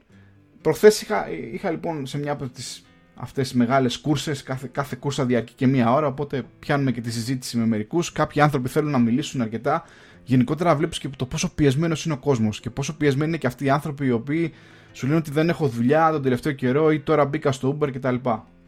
Και μου έλεγε λοιπόν ο ταξιτζής, ο, ο οδηγός, ο οδηγός ήταν μάλιστα και από την Τουρκία κιόλας, ότι θα προτιμούσα λέει να έχεις πάρει ας πούμε την κούρσα στην, ε, ε, στην ανταγωνιστική Bolt, θα αναφέρω συγκεκριμένα την Bolt, γιατί πια το commission που πληρώνουμε εμείς ε, στην Uber είναι πάρα πολύ μεγάλο σε σχέση με την Bolt. Και μου είπε ότι αν ας πούμε η κούρσα σου τώρα ε, στοιχήσει 25 λίρες ή 30 λίρες ε, εγώ θα πάρω γύρω στις ξέρω εγώ 18 ή 17 και ή ακόμα, ακόμα λιγότερο. Το οποίο σε κάνει να, να σκέφτεσαι ότι ξέρεις πραγματικά δηλαδή αυτός μπορεί να οδηγάει τώρα μία ώρα και να πάρει 15 λίρες ενώ μπορεί να στοιχήσει σχεδόν 20 plus ή κοντά στα 30 ε, η κούρσα. Γι' αυτό και παρατηρώ ότι τον τελευταίο καιρό όταν δίνω tip και στον Uber οδηγό έτσι τους βλέπεις πολλές φορές μπαίνουν στη διαδικασία και σου λένε thank you και τα λοιπά, σου αφήνουν, ξέρω εγώ. Το ίδιο και με τον Deliveroo έτσι. Ναι. Όποτε έχουμε δώσει, εγώ δίνω το tip και κάθε φορά βλέπεις, μου κάνει εντύπωση και εντάξει, φανταστείτε το δίνουν κάτι tip. Εντάξει, ξέρω εγώ, ξέρω πάρει. Δίνω περίπου 15, προσπαθώ να πιω το 15% της αξίας του, του φαγητού που πήρα τέλος πάντων από εκεί. Ε, ίσως 20% κάποιες φορές ανάλογα αν είναι πολύ μακριά. Τέλος πάντων. Ή άμα βρέχει. Και έρχονται οι άνθρωποι και μου λένε, ξέρω εγώ, oh, thank you very much. Πώς να σου πω, έχεις σε βάση με ευχαρίστηση όντως και, μέσα, και εκεί καμιά φορά ψηλιάζουν και λέω ρε εσύ δεν τους δίνουν τίποτα. Και αυτό που λες για το Uber versus Bolt, αν και το μαθαίνετε από εμάς εδώ πέρα, όσοι στο Λονδίνο και μας ακούτε, ή και στην Ευρώπη, γιατί το Bolt είναι παντού, να το προτιμάτε. Είναι πιο φιλ... Καλά, δεν, είναι... δεν κάνουν charity κι αυτοί τώρα, μην λέμε ψέματα, αλλά είναι πιο καλή από το Uber στους οδηγούς. Να το προτιμάτε το Bolt. Γιατί όχι, είναι και είναι καλό. Εγώ το χρησιμοποιήσω αρκετά. Δεν, δεν τα παίρνουμε, παιδιά. Δεν, δεν μας έχουν κεράσει καφεδάκια ακόμα. Μας κεράσουν, ξέρεις, να μας κεράσουν μια, μια νταλίκα καφεδάκια να έχουμε να πίνουμε για 10 χρόνια. Όχι, ναι, α, α, αυτό μου είπε ο άνθρωπος. Μου λέει, αν, αν με έκανες, ξέρω εγώ, ε, call σε κάποια άλλη από αυτές τις υπηρεσίες, θα έπαιρνα λίγο παραπάνω λεφτά. Και, και έλεγα, πράγματι, εγώ δεν έχω να χάσω κάτι. Το ίδιο αμάξι θα με πάει κτλ. Ε, οπότε, ναι, περιμένουμε να δούμε, έχουμε πει και παλιότερα, πόσο θα διαρκέσει αυτό το ταξίδι με αυτές τις συγκεκριμένες εταιρείες. Δηλαδή, πότε θα σκάσουν όλες αυτές. Το θέμα είναι βέβαια, να, να, να, για να είμαστε και δίκαιοι, φίλε, αν σκάσει το Uber στο Λονδίνο ή και σε κάποια άλλη μεγάλη ευρωπαϊκή, θα έχουμε πρόβλημα. Ε, ε, εμείς οι μικροαστοί, οι μεσοαστοί που δεν έχουμε αμάξει έτσι. Γιατί ξαφνικά εκεί πέρα που η κούρσα που θα πλήρωνε 7-8 λίρες για μια normal τέτοια, ξαφνικά γίνει 16, 20, 25. Ε, δεν ξέρω, δεν υπάρχει free meal Απ' τη μία θέλουμε να είναι όλα φτηνά, απ' την άλλη θέλουμε να είμαστε όμως και ανθρωπιστές, να μην, εκμεταλλεύονται, να μην εκμεταλλευόμαστε άλλα κομμάτια της κοινωνίας. Ε, είμαι λίγο μπερδεμένος. δεν υπάρχει τελικά δικαιοσύνη. Κοίταξε, αν χαθεί το Uber ε, αύριο θα υπάρχει το Bolt προφανώς. Και αν χαθεί το Bolt θα υπάρχει το Cabby. Και, δηλαδή η αλήθεια είναι ότι αυτή τη στιγμή κάθε πόλη έχει 10 υπηρεσίες. Κοίταξε, αν μια ανοιχτή χαρόντουσαν και οι 10 για κάποιον οποιοδήποτε λόγο, ναι, θα υπήρχε ένα ζήτημα. Ναι, Εγώ μιλάω αν καταρρεύσει γενικά αυτό το μοντέλο και πού είναι ξαφνικά όλα αυτά τα VC τα οποία κοροϊδεύουμε. Κοιτάξτε να δείτε, μάγκες, εμείς θα σταματήσουμε τώρα να χώνουμε λεφτά στην Uber και στην Bolt, ας πούμε, ξέρω εγώ, ένα δις ή μισό δις κάθε χρόνο ουσιαστικά για να πληρώνουν τη, τη, τη διαφορά από τη, τη, μέση τιμή που μπορεί να έχει ας πούμε η κούρσα σου από τον απλό ταξιτζή με αυτό που πληρώνεις εσύ. Ε, το ίδιο βέβαια μπορεί να γίνει και με άλλες εταιρείες οι οποίες μπαίνουν με τα μπούνια μέσα. Έτσι, όλα αυτή η Neobank, όλα αυτά που, που χώνονται δισεκατομμύρια και όλοι χαίρονται και γουστάρουν και πάμε τι ωραία που είναι η ζωή. Ε, και δεν πιστεύω ότι θα γίνει. Ε, γιατί εντάξει, ίσα ίσα τα VCs ε, αυξάνονται και μεγαλώνονται περισσότερα. Μάλιστα στην ε, χώρα μας διάβαζα πάρα πολύ πρόσφατα ότι, ότι στη χώρα μας δημιουργούνται κάποιοι ε, κάποιες φορολογικές ευκολύνσεις για angel investors κτλ. Το οποίο είναι πραγματικά ένα θετικό βήμα. Ε, δεν, θα το, δεν θα πω ψέματα. Βέβαια υπάρχουν και πάρα πολλά βήματα που να γίνουν ακόμα, αλλά απλά θέλω να πω ότι το περιβάλλον αυτή τη στιγμή ίσα ίσα οι χώρες θα αρχίσουν να τρώγονται μία με την άλλη πώς θα πάρουν περισσότερα, περισσότερους πόρους από όλο αυτό το, το πράγμα. Δεν πιστεύω δηλαδή ότι οι VCs θα χαθούν, ίσα ίσα δημιουργεί ένα πλουραλισμό και είναι χρήσιμη. Μάλιστα ε, έκανε σε Siri Tweet ένα πάρα πολύ ωραίο tweet πρόσφατα πάρει, το οποίο θα βάλω ένα link γιατί μου άρεσε πάρα πολύ, για έναν ε, άνθρωπο στην Αμερική, ο οποίος δημιούργησε ένα startup, το οποίο είπε σε φάση δεν θα πάρω εγώ venture capital, θα πάω μόνος μου. Και ο άνθρωπος βγήκε στο Twitter και είπε ότι έχασα σχεδόν γύρω στα 10 εκατομμύρια δικά μου λεφτά και στο τέλος με κέρδισε το Asana, που ήταν από τον co-founder του, του Facebook, ο οποίος είναι καλός άνθρωπος αυτός είναι η αλήθεια. Φαίνεται δε, καλά φυσικά τώρα. Αλλά τους διέλυσε. Γιατί προφανώς είχε πάρει άπειρο VC funding και του. Φίλε, μαλα, μαλακίστηκε. Πήγανε εκεί πέρα, του πάνε οι άνθρωποι, κοίτα να δεις, θα σε beep. Και αυτός είπε όχι, εγώ μεγαλύτερος και εντάξει, τον, τον beep. Ναι, πήγε. Ναι, πήγε να πει όχι παιδιά, εγώ είμαι, είμαι καλός. Δεν υπάρχει καλός παιδιά. Όταν οι άλλοι έχουν, κάνουν εταιρείες με με venture capital ε, χρήματα. Δεν, δεν είναι τώρα να κάνεις bootstrapping και τα λοιπά που λέγανε πριν 15 χρόνια τώρα ο Jason Fried και ο άλλος ο DHH, ο DHH δεν γίνονται αυτά τα πράγματα τώρα. Μάλλον να το θέσουμε λίγο πιο πραγματιστικά. Αν πας και υλοποιήσεις μια ιδέα η οποία δεν είναι ας πούμε η ίδια η ιδέα κάποιο μυστικό έτσι δηλαδή να, να δημιουργήσει κάτι το οποίο δεν υπάρχει ποτέ πας να δημιουργήσεις λοιπόν μια ιδέα που έχουν κι άλλοι. Και αυτή η άλλη είναι το facebook είναι υπάρχουν πολύ μεγάλες πιθανότητες ότι απλά θα σε φάνε. Γιατί έχουν πολύ περισσότερα λεφτά. Και αυτό είπε αυτός, έτσι, ότι πολύ λογικά απλά με φάγανε. Τους πήρε λίγο χρόνο παραπάνω γιατί είναι πιο δυσκίνητοι κτλ. Αλλά ναι, ρε φίλε, ένα to do app ήθελε να έκανε ένα, ναι, αυτό ένα, flow. Ναι, τι, τι productivity app. Εντάξει, ρε φίλε, δεν εφήβρε, ξέρω εγώ, μια, κάποια νέα επιστήμη, ας πούμε, ή κάποιο νέο εμβόλιο κτλ. Ένα to do app είναι και όπως έγραψε και ο ίδιος, to do apps φτιάχνει ακόμα και ο φοιτητής developer, ας πούμε, για να σαν εργασία. Ε, ήρθε και τώρα το, το Facebook που έχει ορδές developers και product και χρήμα. Τι θα γινόταν. Και πάνω σε αυτό που λέμε τώρα το μεταξύ το αστείο της υποθέση ήταν σε αυτό το clubhouse, το οποίο το έχουν αντιγράψει πάντε και τα πάντα. Οι Κινέζοι έχουν κάνει τέσσερα clubhouse μέσα σε ένα απόγευμα. Είναι ωραία. Είναι πολύ, είναι ε, ναι. Αλλά άκου τι έγινε τώρα. Αυτός ε, ο, ο ιδρυτής του Clubhouse έπαιρνε συνέντευξη, νομίζω, τον CEO από το LinkedIn. Δεν το θυμάμαι καν, θα ψάξω να το βρω. Και στη συνέντευξη που έκανε ο CEO του LinkedIn ήταν του LinkedIn, όχι ψέματα, τον, ε, τον CEO του, του, του Slack. Και ενώ έκανε συνέντευξη ο CEO του Slack με αυτόν από το Clubhouse, στο Clubhouse, ανακοίνωσε ότι δημιουργεί αντίγραφο του Clubhouse, στο Clubhouse. Δηλαδή... Και, το tweet, και το Twitter δεν έφτιαξε αντίστοιχο. Ε, όλοι. Ε, πώς λέγεται, groups και τα λοιπά. Ναι. Και μάλιστα το, το, μπήκα σε ένα και δεν ήταν άσχημο, γιατί ξέρεις, ήταν πολύ πιο οικείο από το Clubhouse. Αλλά εντάξει, αυτά είναι τώρα, είπαμε, απόψεις. Ναι, θέλω να πω ότι και εκεί θα γίνει μακελιό και εκείνη το θέμα τώρα. Δεν ξέρω ακόμα και το Clubhouse που νομίζω πρέπει να έχει VC από πίσω. Και αυτό και πάλι θα έχει. Δηλαδή, και το, θέλω να πω ότι και το να πάρεις ε, venture capital δεν πάει να πει ότι πέτυχες. Απλά έχεις παραπάνω πιθανότητες. Τώρα, χωρίς venture capital, ε, παιδιά, εντάξει, λυπάμαι. Με, όσο και να με πονάει είμαι, δεν γίνεται. Οπότε χρειάζονται τα venture capitals. Καλώς κάνει και η ελληνική κυβέρνηση που δίνει κάποια κίνητρα και όλες οι υπόλοιπες χώρες της Ευρώπης του κυνηγάνε. Η Αμερική είναι ακόμα πρωτοπόρος βέβαια, αλλά ναι. George, εγώ από τα λίγα που ξέρω, αυτό που διαισθάνομαι έτσι πολύ εμπειρικά είναι η φάση είναι απλά να κινείται το χρήμα, φίλε. Να κινείται το χρήμα, να γίνονται πραγματάκια, να ανοίγουν, να κλείνουν και έτσι να βρισκόμαστε σε, μια, σε έναν κύκλο. Και όχι το τι γίνεται πολλές φορές. Και μια και λες, θα κινείται το χρήμα και γιατί χρήμα και πρέπει να κινηθεί πάρει. Τον ε, Ιούνιο η Apple ανακοίνωσε WWDC, έτσι. Πάμε λίγο. Πάμε λίγο. Ε, πάμε λίγο. Ε, και κοιτάξτε, υπάρχει αυτή η φήμη, λέει, ότι θα βγουν καινούργια MacBooks εκεί πέρα. Ε, ένα 14 αντί για το 13. Βασικά το ίδιο μέγεθος, απλά μεγαλύτερη οθόνη, μικρότερα bezel σε αυτό το κλασικό. Και 16 με καινούριο M του ίσω, δεν ξέρω πώς θα το πούνε, M1X, δεν ξέρω τι, θα, πώς, τι ονομασία θα το δώσουν. Τέλος πάντων, καινούργιο επεξεργαστή τέλος πάντων. Και λένε, περιμένουμε όλοι εμείς οι developers γενικά και υπάρχει αυτή η φήμη και θα κινηθεί χρήμα πιστεύω άμα γίνει αυτό. Γιώργο, να σου πω ότι επειδή σε λίγες μέρες με το καλό εκτός από παιδιά θα αποκτήσω και ένα δικό μου χώρο, ένα δικό μου man cave σε αυτό το σπίτι. Να είναι καλά η γυναίκα μου η οποία μου έδωσε ένα δωματιάκι και μου είπε αυτό είναι δικό σου. Την ευχαριστώ για πάντα.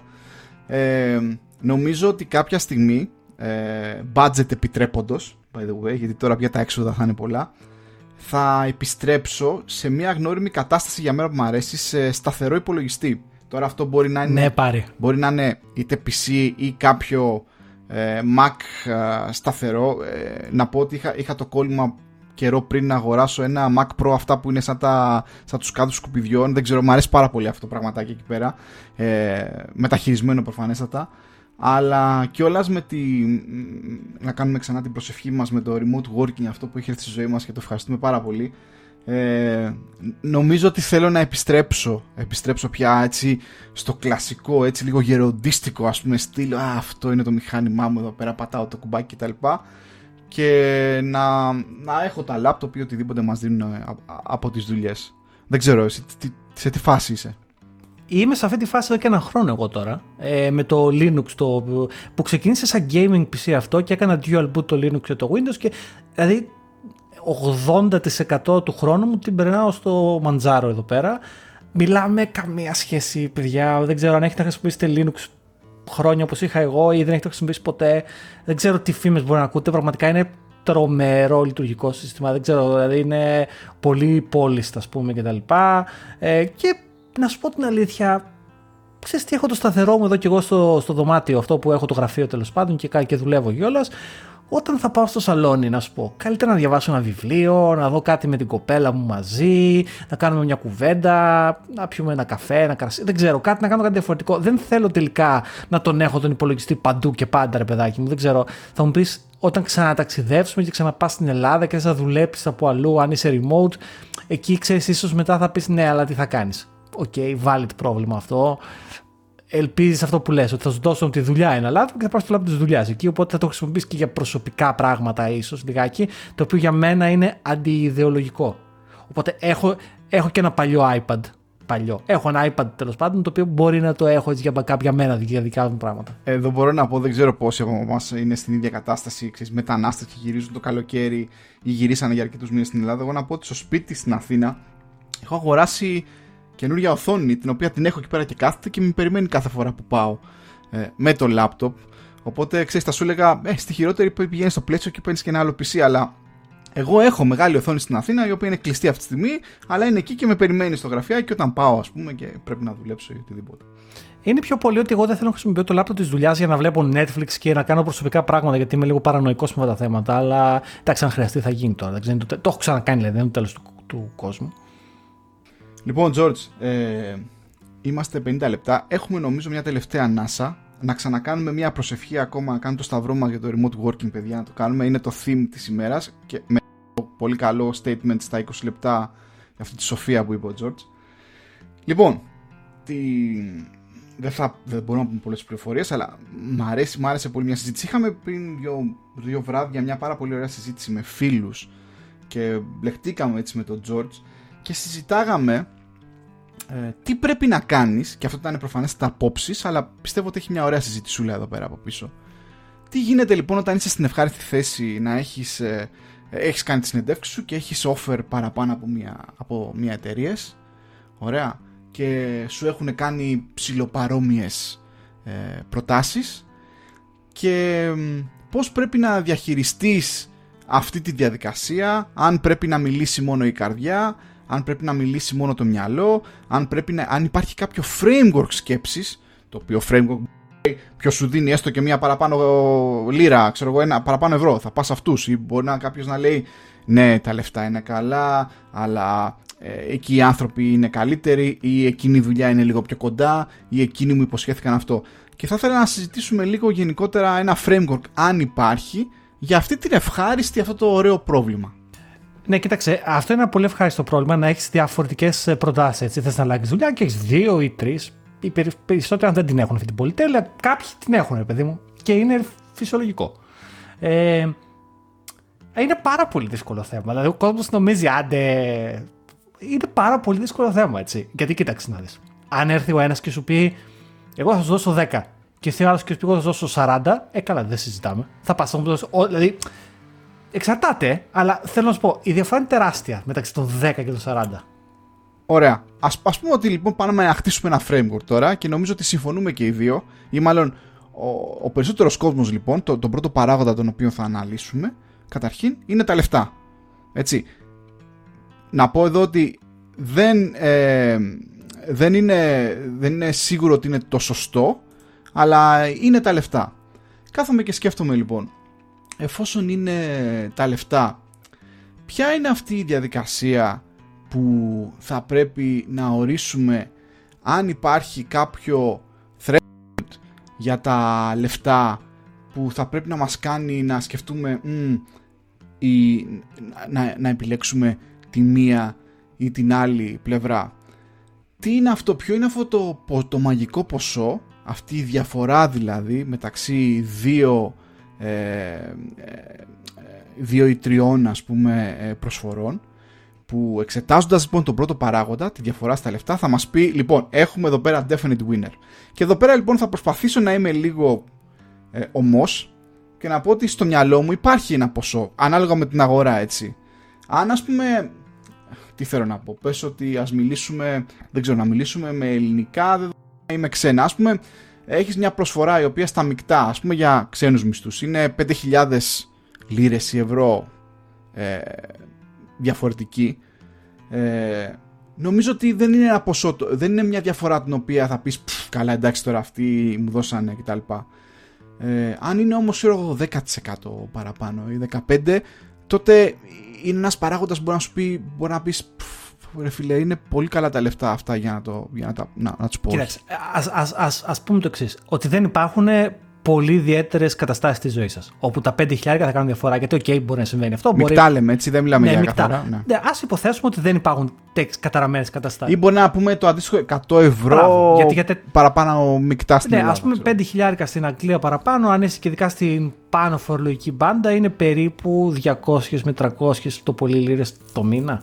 Το Εντάξει, στην Ελλάδα δεν είναι παραπάνω στα μεικτά αυτά. OK, okay, απλά προσπαθούμε τώρα ναι, να, με, να παιδί μου ένα, ένα, ένα ποσό, εντάξει. Κοίταξε μόνο για τα λεφτά δεν πας. Αν την καριέρα σου την, ε, την ορίζεις μόνο βάσει του ποιος δίνεται περισσότερα λεφτά, θα καταλήξεις ένα hedge fund.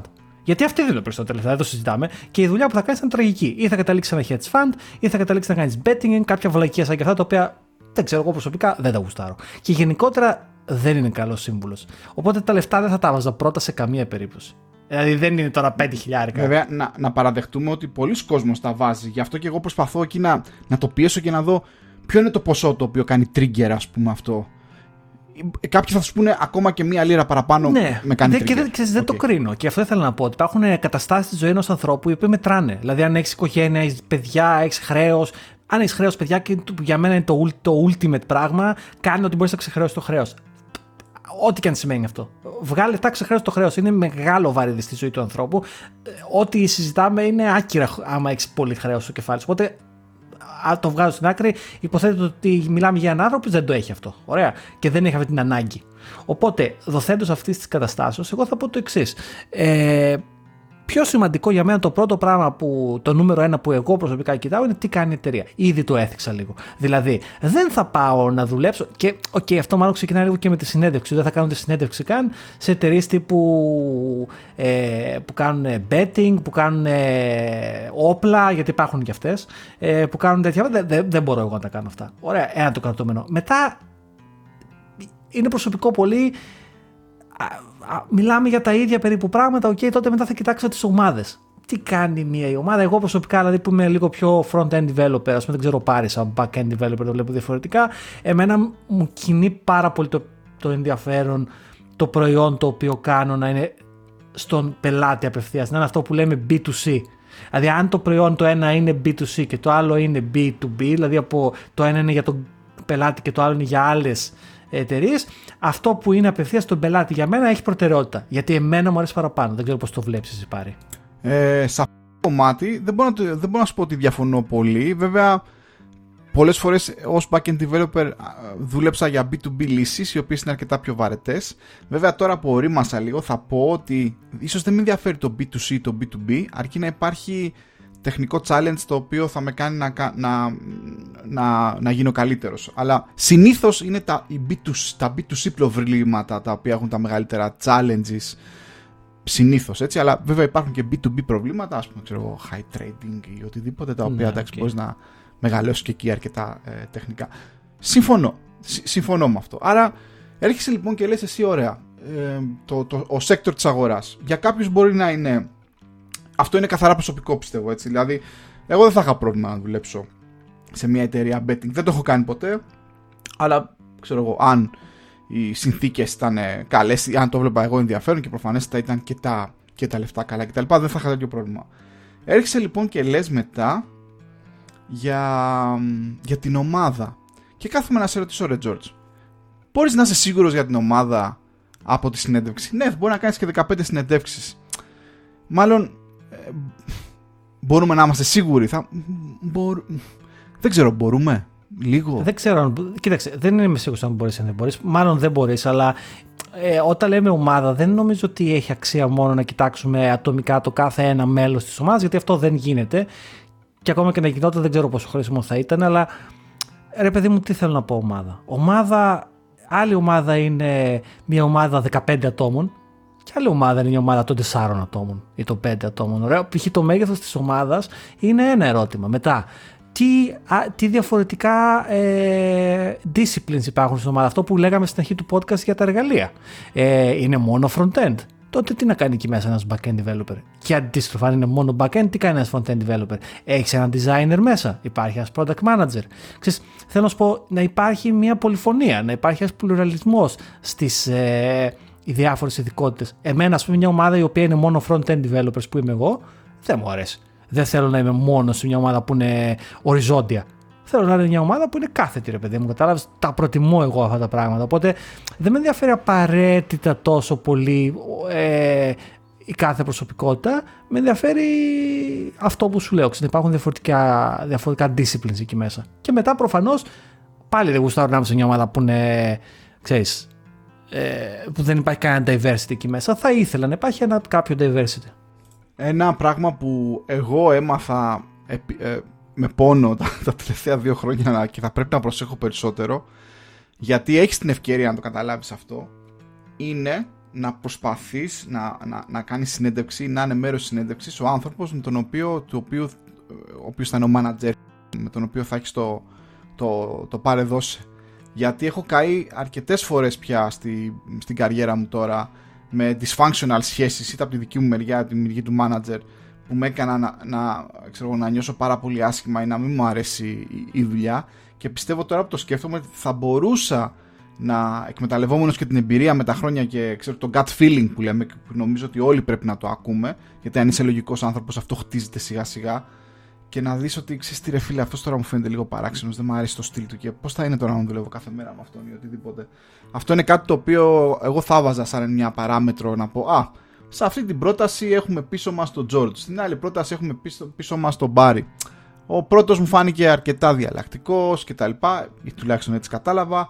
Ο άλλος το καλημέρα ήταν λίγο ξινός, ας πούμε. Δεν ξέρω, δεν μου κάνει καλή εντύπωση.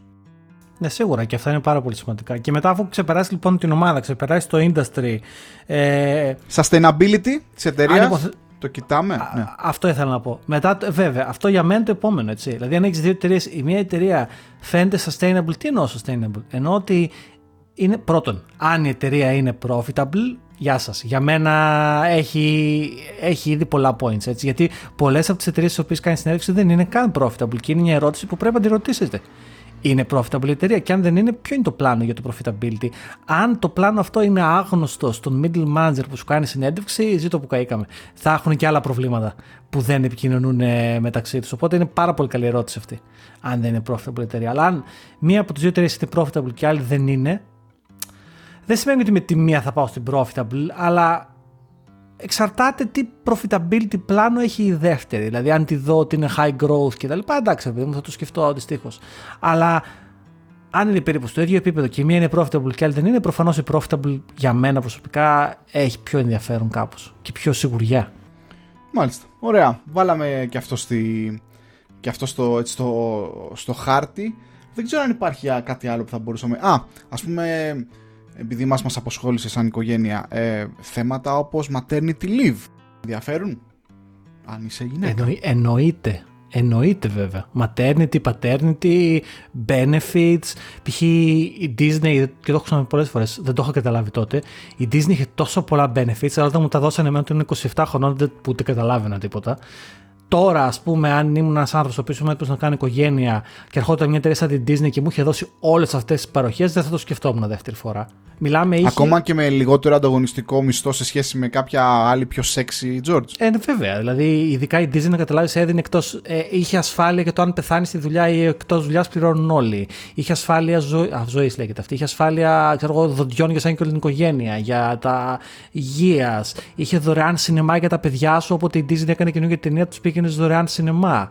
Ε, είχε daycare μέσα στο, μέσα στο γραφείο. Wow και αν ήθελες μπορείς να αφήσεις κάποιες ώρες τα παιδιά σου. Ε, είχες συνέχεια group activities για, για γονείς.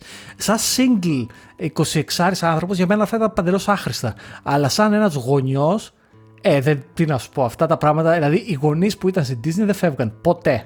Ρε φίλε, και αυτό τώρα με κάνει να σκεφτώ γιατί είχα πρόσφατα ξανά μια συζήτηση με πρώην συναδέλφους από την τράπεζα, οι οποίοι ήταν σε φάση ότι ξέρεις τι εγώ θέλω να γυρίσω στο γραφείο, να παίζουμε PlayStation ξέρω εγώ, και να είμαστε όλοι μαζί. Και ήμασταν οι άλλοι μισοί που είτε ήταν ήδη οικογενειάρχες, θα κάνουν οικογένεια και, και είμαστε σε φάση.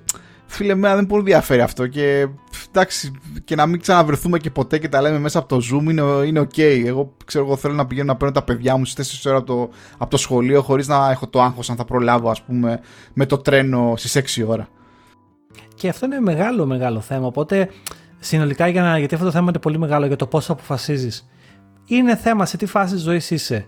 Ε, τι από αυτά που σου προσφέρει η εταιρεία είναι σημαντικά, το industry όπως είπαμε, το, τη σιγουριά που χρειάζεσαι και τελικά το τι ρίσκο θες να πάρεις, τι, τι appetite for risk έχεις, είσαι risk averse, είσαι λίγο περιπετειώδης, ε, δεν μπορείς να είσαι και πολύ περιπετειώδης όταν έχεις ένα και δυο παιδιά, όταν είσαι φτερός στον άνεμο σε μια σχέση απλά μπορείς να είσαι πιο περιπετειώδης αντικειμενικά, οπότε αυτά μετράνε, τώρα τι να πω, αν όλες, όλα αυτά είναι ισόποσα και όλα είναι εισάξια και δεν έχουν μεγάλες διαφορές και η διαφορά είναι 5.000 η μία στην άλλη κτλ.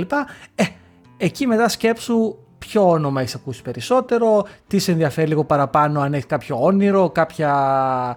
Θέλω να δουλέψω εγώ, πάντα θέλω να δουλέψω, ξέρω εγώ, στη, δεν ξέρω, στην Disney για παράδειγμα. Φίλε, όμως τώρα είπες κάτι πολύ ωραίο και είναι ένας ακόμα factor το οποίο εγώ δίνω σαν συμβουλή σε όλους. Ε, ε, έχω πια φτάσει στο συμπέρασμα ότι πολλές φορές όταν δουλεύουμε, αυτά που βάζουμε στο CV μας είναι κάτι σαν μετοχές. Είναι σαν να αγοράζουμε μετοχές. Δεν, δεν σας λέω ότι αυτή είναι η απόλυτη αλήθεια, δηλαδή δεν έχει την τεράστια βαρύτητα, αλλά πια το βλέπω ως εξής.